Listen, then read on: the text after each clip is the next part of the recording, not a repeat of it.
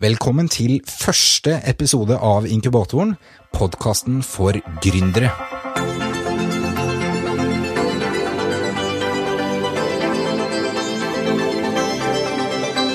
I dag så har vi med oss en eh, utrolig kul fyr. eh, Og han har revolusjonert et produkt som i utgangspunktet er ganske kjedelig. eh, Stillongsen. Men de gutta her har fått det til. Også. De har et genialt produkt. Og i episoden så snakker vi bl.a. om hvordan man får eh, produserte plagg i utlandet. Hvordan man får pressedekning, for han er gammel frilansjournalist i VG. Og hvis du da går på inkubatoren.no, skråstrek 1, altså tallet 1, så finner du linker til ting vi har snakka om, eh, innholdsliste fra episoden, bilder, videoer, sånt noe. Eh, Eller med den telefonen du eventuelt hører på podkasten med nå, om det er iPhone, så bare trykker du på bildet i podkastappen du lytter til nå, eh, så finner du linker direkte til nettsida og sånt noe. Uh, ja, fra Northern Playground, Jo Egil Tobiassen. Velkommen, Jo Egil Tobiassen. Tusen takk. Du, jeg leste Konklusjon. Veldig god kvalitet, behagelig mot huden, suveren passform, lette å få av og på, merker ikke noe til glidelåsene, rett og slett det beste ullundertøyet vi har prøvd. Terningkast seks. Høres bra ut, det gjør ikke det? Det høres veldig bra ut. Hva, hva tenkte du når du hørte det? Nei, jeg tenkte dette var en smart journalist som har testa tøyet vårt. Det var, ja, fornøyd med den. Du var fornøyd? Mm. Men hva Du er jo utdanna statsviter. Mm. Um, hvorfor stillongs? Hva, hva var det som fikk deg ut på reisen? Eh, Det var vel sånn det skal være på mange måter, at jeg eh, gikk på fjellet og var forbanna for n-te gang på en eh, litt for varm stillongs og svett undertøy som jeg ikke kunne få av meg. Eh, og da satte jeg meg ned med symaskinen sammen med min mor i første omgang. Og så har det vel egentlig bare balla på seg. Så da, da glemte jeg fort statsvitenskapen. Ja. Mm.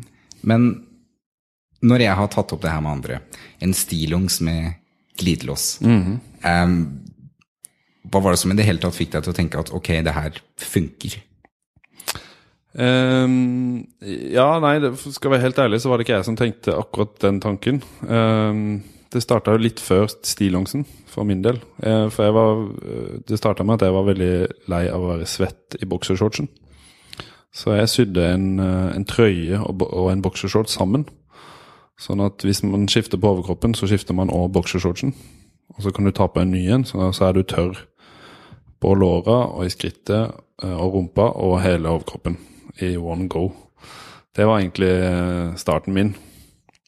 Og så satt jeg i en heis eh, en gang med Magnus, min kompis.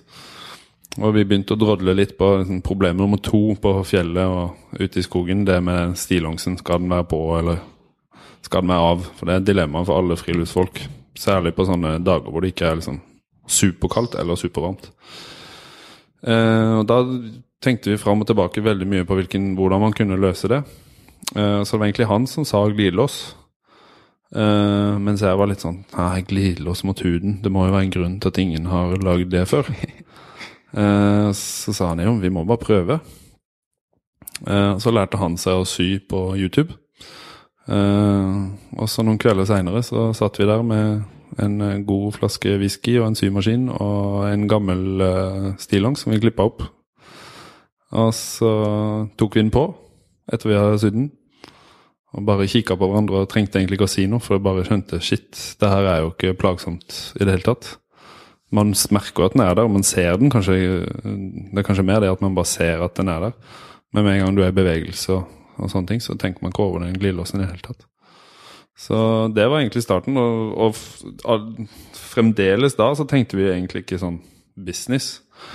Uh, vi tenkte ja, fett, nå har vi løst det for oss sjøl.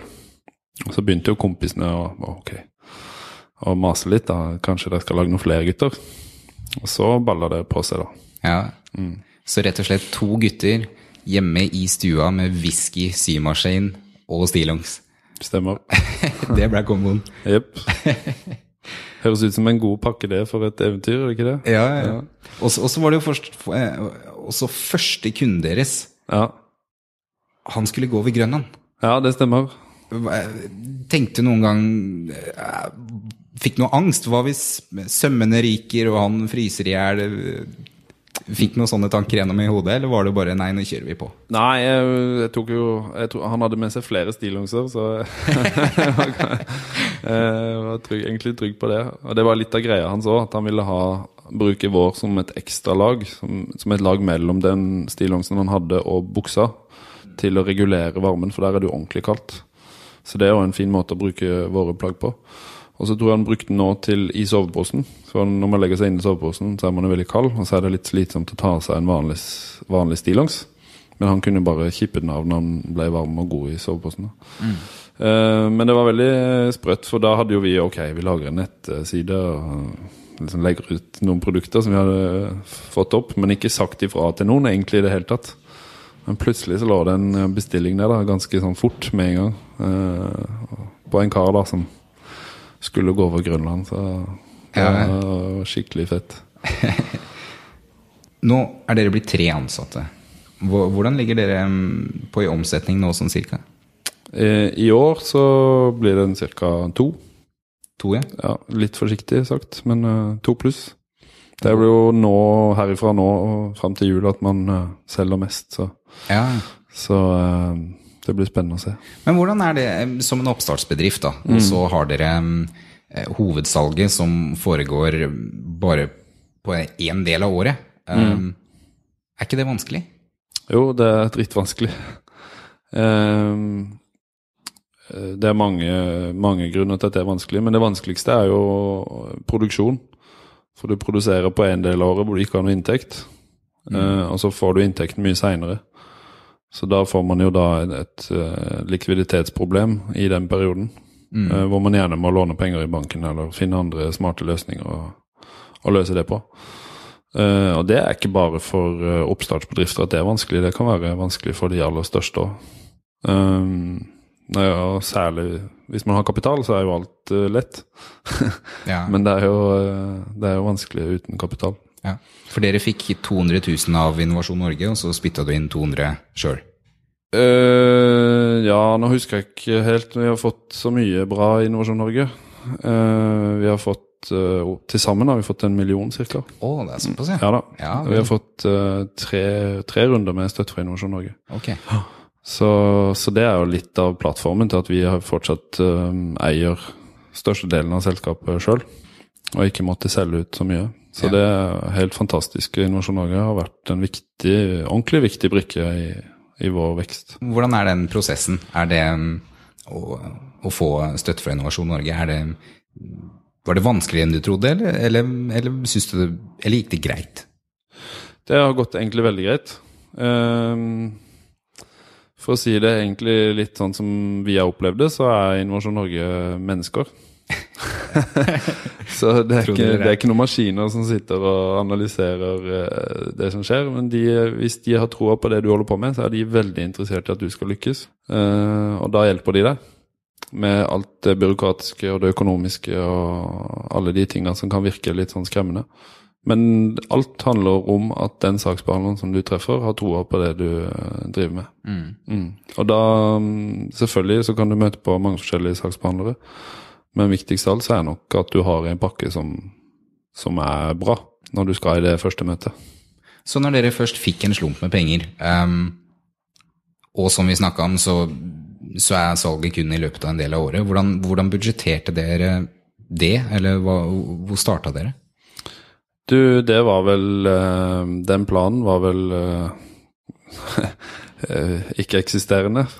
Så det var bare all in og tut og kjør og hei sann på deg sann. Ja. Så vi bare starta, vi, egentlig. Uh, og med det som ligger i potten da, er jo egen, egen tid og penger som risiko. Og det er klart man legger inn veldig mye sjøl.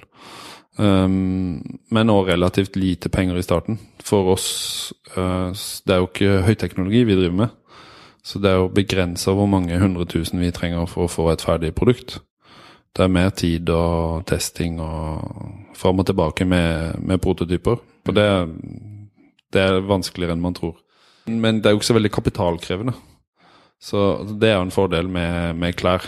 Mm. At uh, det er mest arbeidskraft som må til for å, for å, få et ferdig produkt. Og det gjør det jo veldig mye enklere. da. Vel, eh, ta, ta meg gjennom den prosessen der. Eh, Først og fremst, hvordan, hvordan fant dere produsenten? For, de- for dere produserer i Estland med ull fra Italia. Ja. Um, hvordan fant dere den produsenten? Var det, var det Google, eller hvordan gikk dere fram? Nei, det- var kontakt. Uh, ja. Uh, kjenner en agent via familie, egentlig, som driver med tekstilproduksjon.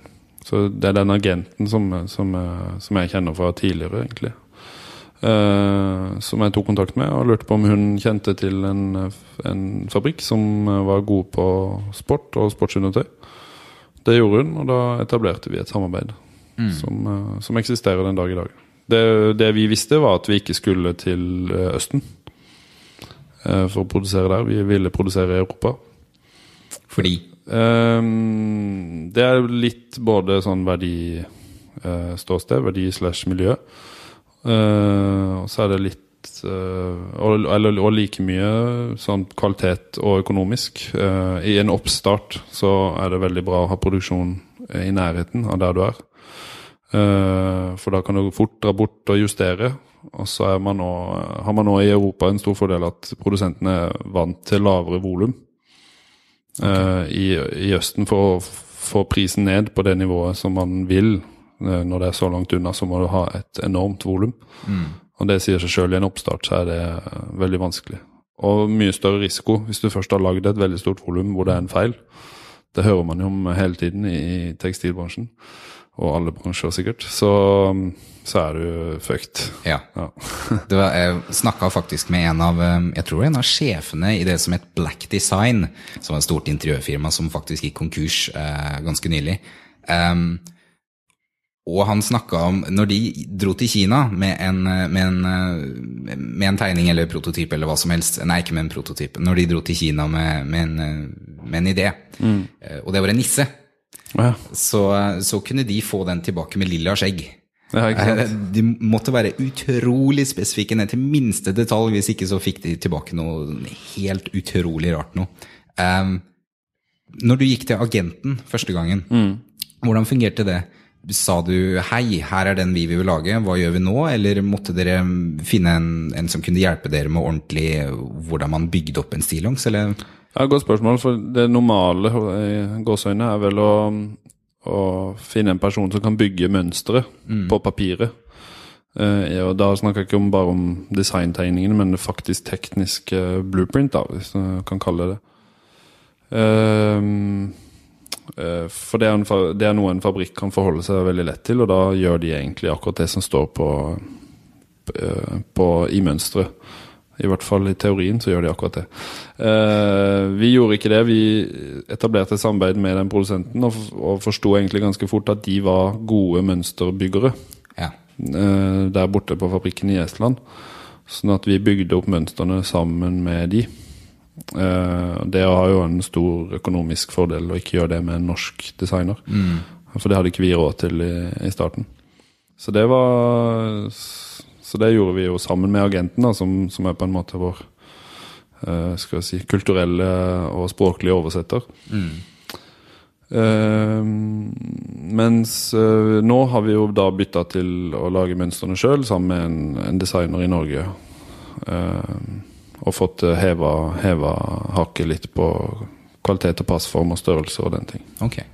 Hva, hvor mye kosta det per prototyp for å komme i gang? Måtte, Eh, kunne dere lage én om gangen, eller måtte dere ha flere? Jeg kan lage én om gangen, okay. og, det, og det er de vant til. Um, hva skal jeg si, de, det koster ikke så veldig mye. De tar eh, litt ekstra. De tar timesbetalt for prototyputviklinga. så det kommer helt an på, på hvor mange timer man Eller de måtte legge inn for å få det fram. Men det er ganske, hvis du ser sånn per produkt, hvor mye har de brukt i, i reelle kostnader per prototyp, så er det ganske lite.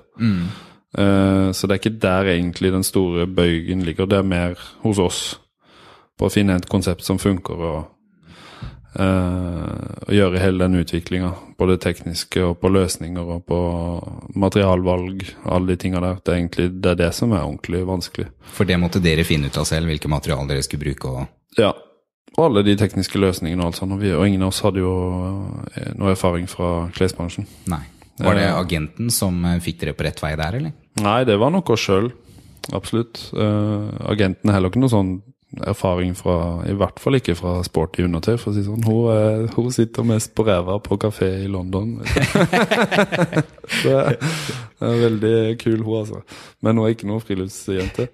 Uh, så nei, det måtte vi bare lære oss. Og mm. brukte, brukte, nettverket vårt i Norge til å lære oss. På godt og vondt, da. Uh, det hadde vært en superfordel om vi hadde hatt erfaring. Da hadde det gått mye fortere å komme dit vi er nå. Så vi, det, det, er ofte sånn der. Man, man, må gå noen omveier før man, før man uh, kommer i mål. Særlig ikke en, uh, en kanskje en klassisk oppstartsbedrift har jo en nerd på det temaet som Eller på det produktet som man skal skape eller produsere. det har ikke vi hatt i samme Eller ja, i, stor grad, da. Magnus han er en skikkelig sånn do it yourself-konge. Ja, ja. Men det er på alle mulige områder. Det er ikke, det er ikke nødvendigvis på bare klær. Nei. Så optimalt sett, sånn sett i bakspeilet, så hadde vi hatt mer kompetanse på det. Da hadde det gått fortere eh, på den fronten. Så, så, hvis vi går litt tilbake der. Dere fikk tak i da stoff som dere fikk fra Italia. Um, ja, I starten var det fra USA, men ja. Ok, mm. Så dere fikk tak i stoff, dere gikk til produsenten, så sa dere det her vil vi lage, kan dere hjelpe oss litt? Mm. Um, så fikk dere lagd en prototyp. Uh, hvor lang tid tok det per prototyp? Var det et par uker eller en måned? eller? Um, det, de gjør det sånn cirka på ja, alt fra to uker til en måned. Hvis de har en, et konsept, og så til ferdig prototyp. Men den lange tida er jo at når du får første prototyp, så er det ganske mye som må justeres. Ja. Så det kan jo fort ta opp mot et år i verste fall, da, men i vårt tilfelle kanskje sånn ca. et halvt år for å få det vi er fornøyd med i riktig passform, og at alle størrelsene passer til de forskjellige menneskene som skal inn i de og alt sånt. Og det gjorde, gjorde dere da med de, de hjalp dere å, å, rette på de tingene dere ville rett på? I starten gjorde vi det, ja. Mm. Vi sendte Word-dokumenter med piler og hit og dit, og ta inn litt her og ut litt der, og litt lengre der og sånn. Mm. Ja, så god gammeldags uh, ja, Word-stil. Nå, ja. nå, er vi jo kommet forbi det, kan du si, da, med at vi bruker uh, designer her i Norge som, ja. som, gjør den jobben for oss. Ja, mm. ja så, nå, okay, så nå var produktet ferdig. Ja. Hvor gikk dere da? Hva var neste? Nei, da satte vi opp en nettbutikk Eh, eller vi fikk jo produsert opp mer enn bare ett produkt. da Vi ja, ja. fikk liksom masseprodusert litt i gåseøynene. Eh, og så satte vi opp en nettbutikk. Og så begynte vi OK, now what? Ikke sant. Uh, Nettbutikken, det var, var, det Wordpress, eller hvordan, hvor gikk dere? Nei, Magnus har bygd nettbutikk før i Drupal. Ok. Så ja. Det første var i Drupal. Mm. Det er jo åpenbart Det har skjedd mye siden første versjon. Det har det. Ja, eh, men eh, Nei, så planen etter det er jo å få oppmerksomhet. Ja. Eh, jeg, jeg, pleier å ofte å si at ideen er 10 og så begynner eh, jobben. Eh, hvis man skal lykkes. Eh, det er ikke sikkert 10% er helt riktig, men, eh, men, det føles sånn nå. Eh, dette er jo fire år siden vi satt og liksom sydde med den whiskyflaska første gang. Ja. Så det føles litt sånn at den ideen til de produktene var, er 10 og så begynner jobben. Mm. Eller resten av 90% kommer liksom etterpå. Og det er kanskje mm, ikke alle som skjønner før man begynner. Og det er kanskje bra òg, at man ikke skjønner det. For Eh, man må ikke skremme noen. Det er bare å hoppe i det. Eh, nei, da måtte vi jo få oppmerksomhet om dette. da. Eh, og det er jo en ting som vi har fokusert veldig på. Litt, eller mye pga. min bakgrunn fra journalistikk og, og, og kommunikasjon. At, uh, at man finner journalister som er interessert i det man driver med. Og får det ut i den tradisjonelle pressen. Mm. Uh, så det var vel det vi begynte med etter hvert og fikk det ja, ganske bra til, eh, vil jeg si. Eh, vi har et produkt som er veldig visuelt. visuelt. Og det er hud, det er stripping på fjell, og det er, det er veldig, veldig fint for en journalist. Ja. Eh, kanskje mange gründere driver jo med tech og internett og alt sånt, og det, det, det er, blir kjedelige bilder for, eh, for, en, for TV eller for aviser eller hva det skal være for noe. Mens vi driver med noe som er veldig visuelt og veldig forståelig for alle eh, i Norge. Um, kul, og det er litt sånn back to the roots, liksom. Hvordan kan man kle seg? Og vi endrer jo virkelig måten man kler seg på. Så det er, det er veldig sånn uh, tilgivelig uh, idé å selge inn til media. Uh, og det har vi nok nytt godt av. Men for det, for det du har sagt at det tok litt av etter den, det første intervjuet med God, God morgen Norge. Ja, det, det var, vi var i D2 i Dagens Næringsliv året før der igjen. Det første året vi hadde, og egentlig veldig raskt etter vi hadde lagt ut denne nettsida. da. Ja. Eh, og det var jo fullstendig prematurt. da hadde jeg lageret hjemme på soverommet mitt. Eh, og første daten dama eh, var på, det var liksom å pakke Pakke gaver, eller pakke sånn, eh, til kunder som hadde kjøpt på nettsida. og sånn. Det var, så var, vi, ikke, vi var ikke i nærheten til å kunne eh, ta og, eller handle alle forespørslene. Nei, nei. Og vi hadde produkter som vi kanskje ikke var helt klare heller. Eh, Så det var på en måte det første året vi kom, fikk mye oppmerksomhet. Og så året etterpå så var vi på God morgen Norge rett før jul. Det var veldig hyggelig. Eh, Og da Begge to har jo vært i full jobb egentlig hele veien fram til da. Men jeg, tro, jeg, jeg tror det var samme dagen når jeg kom ut av studio og så bestillingslista. Eh, så skjønte jeg ok, nå, nå er det nok. Nå klarer jeg ikke både å ha jobb og firma lenger, så nå, da gikk jeg og sa opp. Ja. Det ble ikke gjort i noen sånn eh, stil som du ser på YouTube, hvor de kommer inn med band med trompeter og eh, noe sånt noe. Nei, jeg, jeg må jo innrømme at eh, jeg likte jo jobben min og jeg likte arbeidsgiveren min, så Ja. ja. jeg gjorde det, gjorde det litt stille. De kunne jo fått en sang for det. Ja, det kan du si. Ja. Men jo, nei, for, for en ting er at dere har fått medieoppmerksomhet, men når den, når den har lagt seg, da, um, hva var neste steg da? Den har ikke lagt seg, skjønner du. Den har ikke lagt seg, nei. Nei, nei. Må, må fortsette å jobbe med det. Og det er jo litt av um, Av uh, noe man må tenke på som gründer, er jo at den uh, Hvis man gir seg med uh, den ene ideen som var utgangspunktet Mm, for oppstarten, så vil oppmerksomheten legge seg. mm, Og man vil kanskje ikke Man vil kanskje ikke ta av helt heller. Så jeg er veldig, veldig opptatt av at vi skal, vi skal fortsatt uh, innovere oss. mm, Ikke nødvendigvis bare på produktsida, men på egentlig alt vi gjør. mm. Uh, på kommunikasjon, på hvordan vi presenterer oss i butikk. uh, på måten vi distribuerer produktene våre. Så hvis man, hvis man tør å tenke litt nytt, og ikke, ikke nødvendig og veldig lett og fristende å se hva er det de flinke gjør for noe, men hvis man tør å tenke av og til hva er det de ikke gjør for noe, Mm. konkurrentene, hvis man vil kalle det det, eller de andre aktørene, og prøve å finne ut av hva er det de ikke gjør, så vil man, så vil man finne rom som man ikke visste eksisterte, og da vil man også fortsette å få oppmerksomhet. Så det, mm, det er på en måte det vi har øverst på vår agenda, alltid. Det er de tankene der. Og så lenge vi er Det er veldig lett når man er Eller det er ikke veldig lett, men det er i hvert fall mye lettere så lenge man er en liten organisasjon. Um, uh, og holde på sånn. Og selvfølgelig mye vanskeligere for de som er store. Men så lenge vi kan, så skal vi tenke sånn. Og da vil vi òg få oppmerksomhet. Det er jeg helt overbevist om.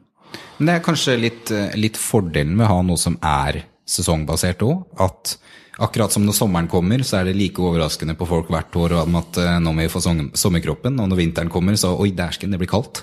Eh, jeg vet ikke, kanskje, kanskje litt fordel der òg, at media, media vil lage artikler om eh, slik holder du deg varm og, og sånt noe. Ja, det Ja, absolutt. Um, men det er begrensa hvor mange ganger de kan journalistene vil skrive om det samme. Så man må jo på en måte hjelpe de med å lage gode historier. Ja, Um, Så det, det er jo en historie du forteller der, men ja. eh, Jeg tror man skal heller tenke på nyvinning i, i budskap. Og finne på nye ting. Det, for for der, der kommer du inn på noe. Eh, Du har jobba som journalist i VG. Eh, i tillegg, Frilans, vel å merke, men uh, freelance, ja. Mm. Og i tillegg så var du pressekoordinator ved den norske ambassaden i Brasil. Ja, så vidt, ja. Mm, stemmer det. Ja, Så du har jo litt erfaring når det kommer til å, å håndtere media og sånt noe. Ja, altså Ikke minst jeg jobba, De siste jobbene jeg hadde før jeg starta dette prosjektet, var som kommunikasjonsrådgiver i, i fagbevegelsen. Ja, ja. ja. Så, så, men de erfaringene du tok med deg inn um, eh, Hvordan har du henvendt deg til media, og hvordan kan man, hvordan kan man eh, eh, få media med på laget, da? Eh, har du noen spesielle tips der i forhold til hva du har, eh, hva du har tatt med deg fra yrket selv? Eh, ja, det handler jo kanskje um, veldig mye om to ting. Det handler om gode bilder slash god, god video. Og så handler det om en vinkling. Eh, for det er ikke nok å bare ja, vi har et nytt produkt. Det kommer nye produkter hele tiden, så du må fortelle en, må fortelle en historie. Eh, du må gi journalisten en god uh, hvorfor, en why, som vi sier i, i oss gründere. Uh, du, må, du må gjerne fortelle hvorfor er dette så viktig for, for meg, hvorfor er det så viktig for verden, hvorfor, det Hvorfor er det bra at vi endrer måten uh, vår, måten eh, ja, folk kler seg på, da, i, i vårt tilfelle. Ehm, så du må gi dem den der knaggen som gjør at, at det blir noe mye mer enn bare et nytt produkt. Ja.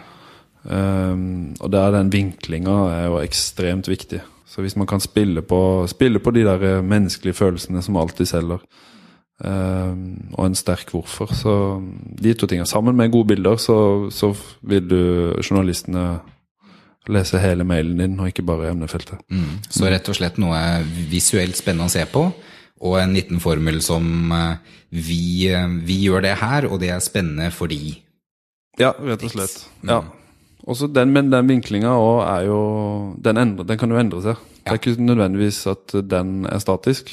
Eller den bør ikke være statisk. Nei, nei. Hvis du skal lykkes over tid, så bør den endre seg. Og, og man bør hele tida Jeg merker jo fordi jeg har jobba der jeg jobber, har jobba, så går jeg og tenker på det hele tiden. Så det er på en måte Det er min nerdete egenskap, kan du si. Så, som man skal prøve å utnytte til det fulleste. At jeg tenker kommunikasjon i alt vi gjør. Ja. Eh, og ikke så mye produkt, som er kanskje bakdelen. Eh, men jeg tenker kommunikasjon. Eh, så det er å finne den der eh, emneknaggen, og, og den knaggen vil variere veldig fra publikasjon til publikasjon, hva som treffer. Så når man kjenner medielandskapet litt, så skjønner man òg hvor de forskjellige vinklingene kan fungere. ja, ja. Hvilke aviser som liker å skrive om hva?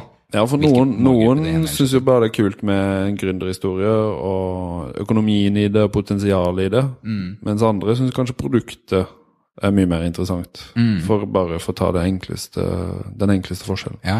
Som frilansjournalist så måtte du også selge inn artikler til avisen, eller var det du som ble kontakta av de? Begge deler. Begge deler, ja. Så, så hvis eh, Ja, jeg står her i dag, jeg har et nytt produkt, eh, eller jeg har et nytt konsept. Um, du bare ringer opp avisen og sier 'hei, vi har det her'. Um, Ja, rett og slett. Så enkelt. Uh, gjør gjerne litt research på hvilke journalister i de forskjellige publikasjonene som skriver om hva. Uh, send aldri til den der felles mailen for en redaksjon. nei. Eh, finn, eh, finn en konkret journalist som du er litt på, og så vær forberedt på en kul vinkling som gjør at Oi, dette var litt sexy, på en måte. Dette var, dette var litt kult. Ikke, ikke si at du har et nytt produkt, men si at du har eh, et eller annet med en kul vinkling. Så pressemelding og alt sånt, det er litt utdatert. Jeg vil hevde det, jeg har aldri gjort det i hvert fall. Nei. Det kan sikkert, altså Hvis du har en nyhet som er så svær at uh, det her har bare alle lyst til å skrive om, så er det sikkert en effektiv måte å få ut budskapet på. Ja. Uh, Men for oss som må slite litt, eller ikke slite litt, men for Ja. Når man uh, trenger å få snakka med noen ordentlig for at de skal for at de skal bli gira, så er det Jeg går alltid på én person. Eh, og gjerne helst telefon først, med oppfølging på mail. Det kan også selvfølgelig funke motsatt. Ja. Men finn en konkret journalist. Det er mitt tips. Chris Sacka, um, en av de største investorene i Silicon Valley. Eh, han står bak Twitter, Uber, Instagram, Kickstarter osv. Um, han har sagt det at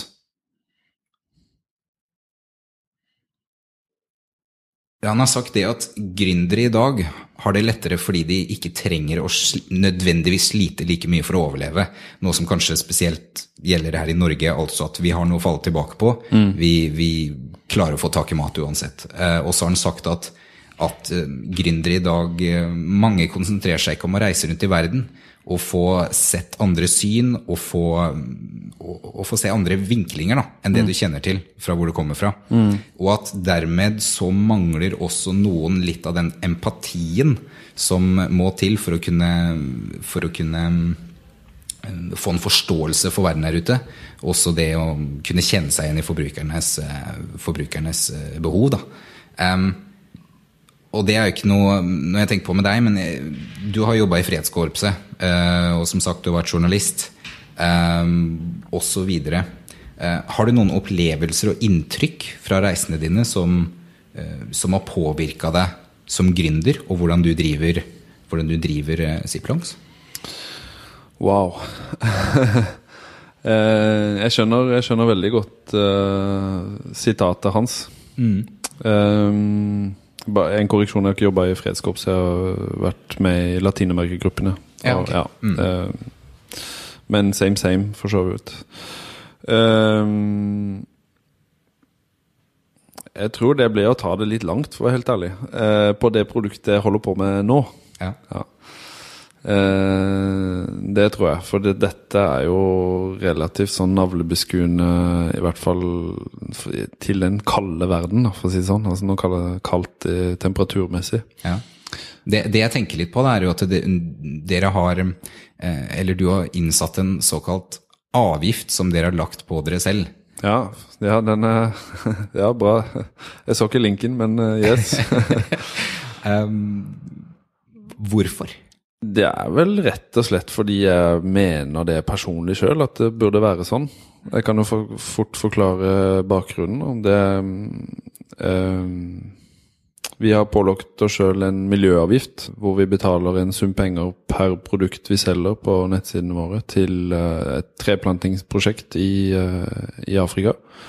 Eh, via, gjennom noe som heter Utviklingsfondet. Og jeg mener jo at all produksjon er jo, for å sagt, si det veldig enkelt, litt fiendtlig for uh, miljøet i verden. Uh, det, for det slipper ut CO2 pluss mye annet faenskap. Så vi som driver og produserer forbruksvarer, vi burde jo ha et ansvar for at disse utslippene ja, blir eh, Eh, og ikke minst redusert så mye som mulig. Det er også litt av grunnen til at vi produserer i Europa, som sagt. Uh, så vi fikk fremtiden i våre hender til å ca. beregne hvor mye CO2-utslipp har uh, våre produkter. Eller hvert eneste produkt. Og så finnes det også en kalkulator som regner ut hvor mye penger koster det for å fange inn igjen den CO2-en.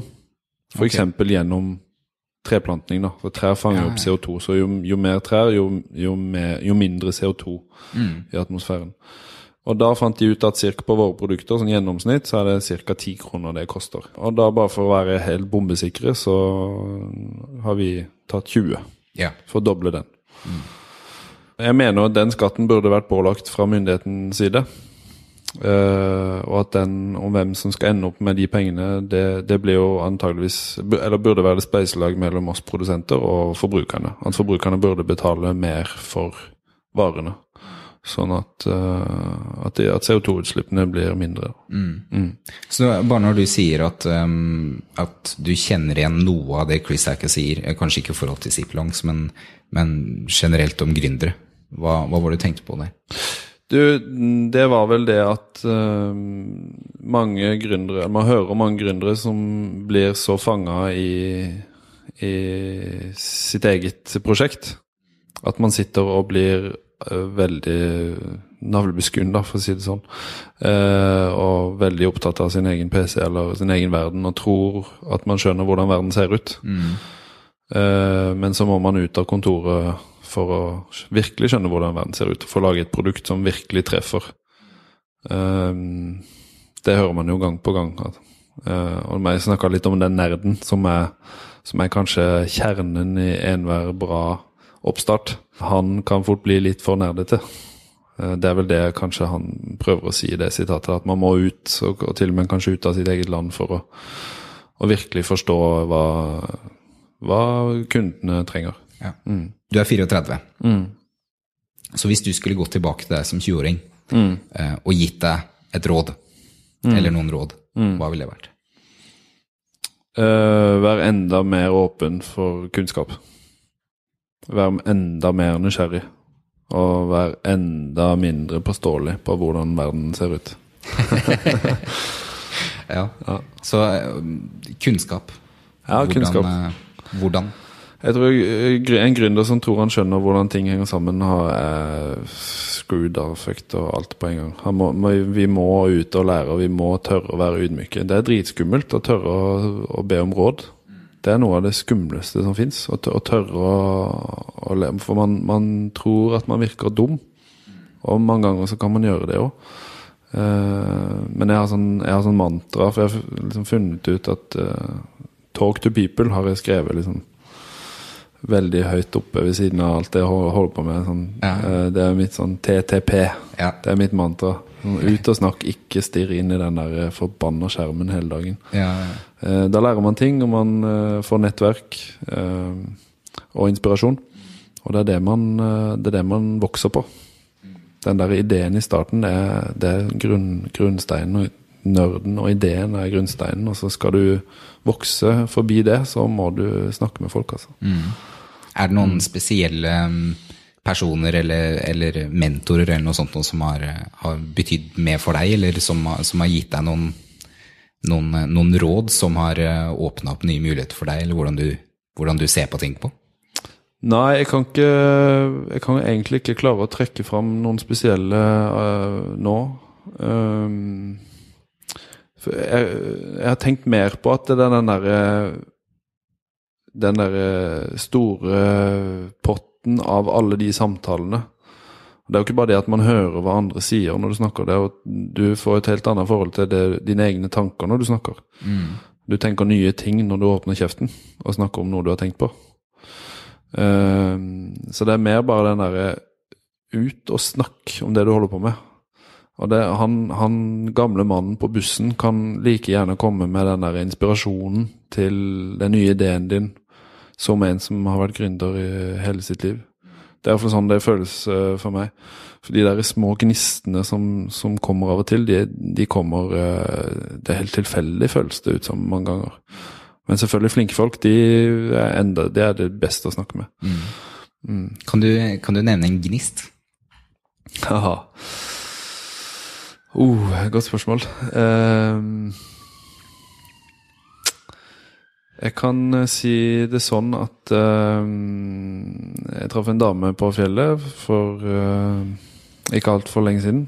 Som var dødelig lei av å ha, være svett på overkroppen og ikke kunne skifte så enkelt som det vi kunne. Vi menn, altså. Ehm, og da begynte det å knipse og så gnistre litt i hjernen min. Og så får du se resultatet av det ganske snart. Ah, ja, kult, kult.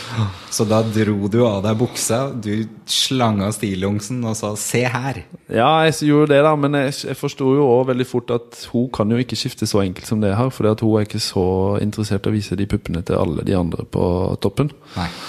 Eh, For hun, hun har jo eh, hun har litt mer utstyr å, å styre med, både sånn fysisk og bekledningsmessig. Um, og akkurat uh, det klarte hadde jeg jo ikke løst for henne.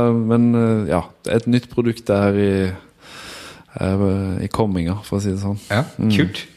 Dere er nå i 37 butikker I Norge, ja. i Norge. Ok, så dere har i utlandet òg?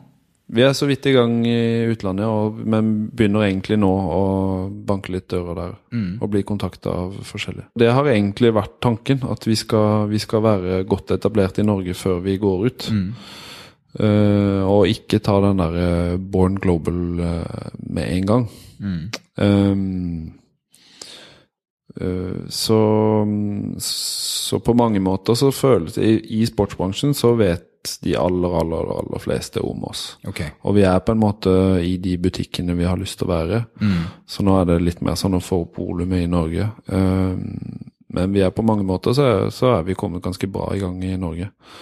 Men det vi ikke kommer til å gjøre, og dette er jo supervanskelig, eh, distribusjonsstrategi.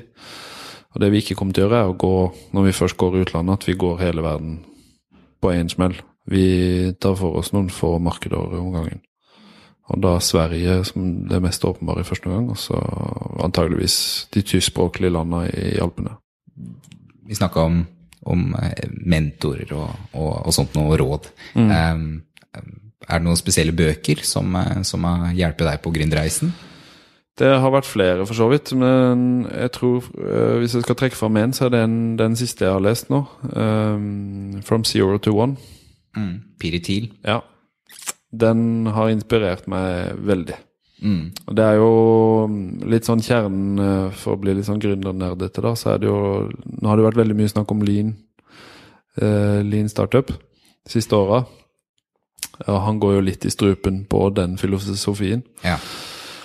Uh, og det, han sier jo det er bedre med en dårlig plan enn uh, å ikke ha en plan i det hele tatt. Eh, pluss mange andre sjukt fete, fete temaer som han tar opp. Eh, så den boka har inspirert meg veldig nå i det siste. Og vi kommer til å gjøre noen grep etter å ha lest den boka, faktisk. Ja. Så den eh, anbefaler jeg på det meste, ikke minst til de folka som sitter på Stortinget. ja. Det er kanskje litt flere der borte som burde lese, lese litt annet enn eh, ja. generell politikk. Men eh, Eller det har vel generelt mye å lære fra, fra gründerverden. Men er det noe spesielt, eh, er det noe spesielt fra boka som, som virkelig slo deg, som du, som du har lyst til å dele med, med de der ute? Og det er mange ting. Uh, han, han går jo ganske bredt til verks, egentlig. Uh, men, uh, men han snakker jo ganske mye om dette med å mm, tørre å skille seg ut. Eh, og tørre å være eh, den unike. Eh, og, og hvis man skal bli et, en global eh, player, på en måte, så, så nytter det ikke å, å sitte og være noe halvveis og, og funne opp noe kult, og så, og så er jeg litt sånn som resten av gutta i klassen. Du må, du må tørre å gå hele veien. Um, du må tørre å være litt Steve Jobs, på en måte. Tørre å, skille deg ut og bli upopulær. eh, og bare trykke på med det du tror på. Um, og det er kjempeskummelt, eh, selvfølgelig, men, eh, men veldig inspirerende. Tørre å være seg sjøl som bedrift, på mange måter. Det er én ting, og det er, jo- litt sånn, sånn som du nevnte i stad med, med den avgiften vi har pålagt oss sjøl. Det er jo sikkert noen som syns det er utrolig teit. Eh, men det er sånn vi har lyst til å være. Og på en måte et lite steg i den retningen av å tørre å være seg sjøl. så dette om, som han eh, snakker veldig mye om, å ha en plan og ikke virre. Ikke sitte og vente på at, eh, at, man, at gamle bragder skal liksom betale seg. Eh, men faktisk eh, ha troa, se langt inn i, i framtida, ha en sterk visjon som, som er ambisiøs, og så gå for den. Det er da, Hvis man ser på de som har lykkes, så har de hatt en hårete visjon.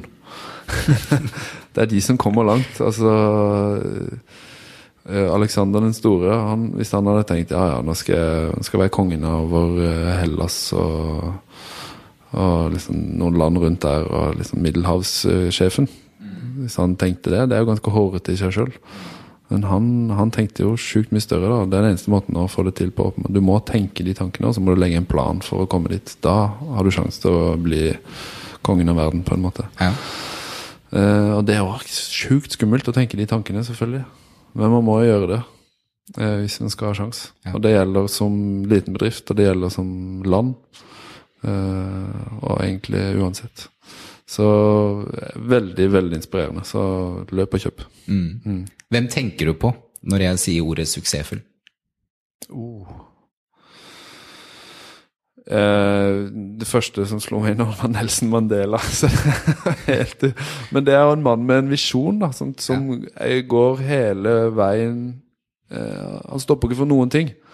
Altså han, Sin eget liv, sin, altså livet til familien hans. Han går jo helt, tar det helt ut. Eh, men se hva han fikk til, på en måte. Mm. Ja. Det er selvfølgelig helt fantastisk. Så hvilke, hvilke egenskaper i Nelson Mandela er det du, du spesielt eh, beundrer? Ehm, jeg tror det må være den å tørre å ta det steget ut og gjøre det man virkelig tror på. Ofre alt. Ehm, han hadde jo en annen sak enn å lage stillongser til verden. Som kanskje men, det, men det er litt det det handler om, da. Du må, du må, tro, på, du må tro på det du holder på med. Uh, det må ikke bare være en, et steg i karrieren. Du må ikke føles som hvis, du, hvis, det er det, så holder du ikke på med det riktige. Du må, du må, holde på med det du virkelig tror er en bra måte å endre verden på. Mm. Det er da du får den der eh, indre motivasjonen til å, å gå hele veien. Mm. Eh, det hadde åpenbart han. Eh, og Det gjelder å finne den, den, motivasjonen i det man holder på med, og tørre å ta det steget ut. Så kanskje feiler det, og kanskje syns folk du er rar, men uh, det, skal du virkelig bli liksom Ja Bare kunne banke deg på brystet og liksom, tatt det hele veien, så må man bare ta steget ut. Mm. Jeg, jeg, jeg, sitter ikke og sier her at jeg har gjort det på noen slags måte, men, men nå spurte du liksom hvem jeg så opp til, så da, da sier jeg det. Ja, men det er, en, det er en del av reisen. Ja. Det er, det er, i hvert fall en del av tankene man må tørre å gjøre seg, da, hvis man skal um, nå ut um, større enn uh, bestemor og, og, den kommunen man er i. Mm. Mm.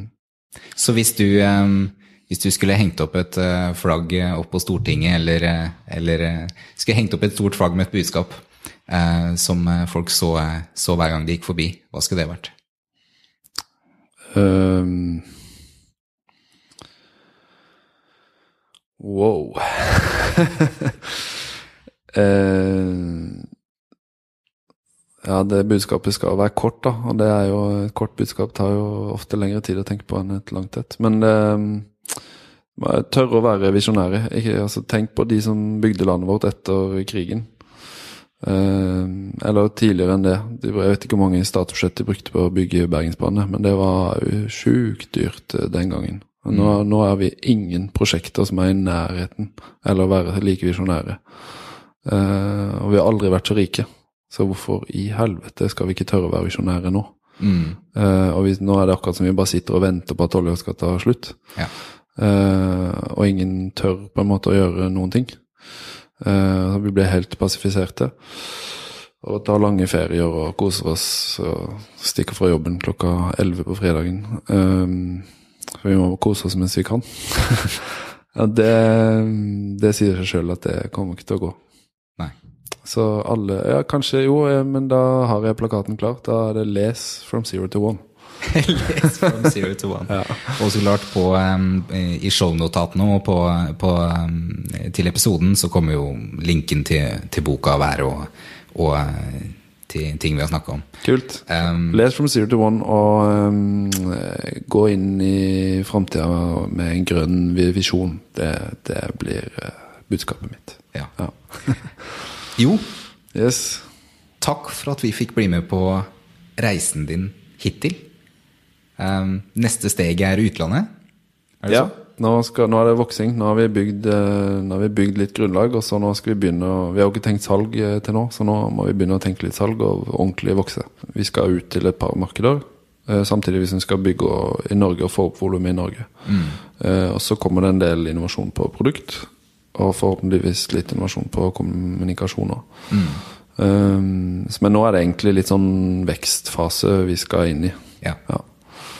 For har, vi har ikke fokusert så veldig mye på det fram til nå, for helt ærlig. Nei. så vi begynner å tjene penger. Ja, nå, vi, nå er det på tida. Ja. Ja. Nei, men eh, jo, tusen takk for at vi fikk, eh, fikk eh, ja, bli med deg på reisen din og se hva du har fått til nå, og få litt tips underveis. Så gleder jeg meg til å se hvordan det går fremover, og kanskje vi tar en, tar en kikk på det seinere når det har skjedd noen nye spennende ting. Veldig gjerne. Da håper jeg du likte intervjuet med Jo Egil. På inkubatoren.no skråstrek 2. Der har jeg linka til nettsiden hans hvis du ønsker å sjekke ut Ziplongsen eller eh, noen av de andre produktene som de har i samme sjanger. Eh, Der finner du også shownotatene til episoden her, pluss link til Facebook-konkurransen. Vi deler ut to Ziplongs pluss boka Zero to One av Peter Thiel, som Jo Egil eh, skryter av litt tidligere i episoden. Altså, de link linkene der finner du på inkubatoren.no skråstrek 2. Så hadde jeg satt utrolig stor pris på om du delte episoden med noen du tror ville likt den, eller eh, noen som liker gründerprat. Og i neste episode så snakker jeg da med Espen Eriksen, og om hvordan han slutta i en sjefsstilling og ble gründer da han pussa opp kjøkkenet.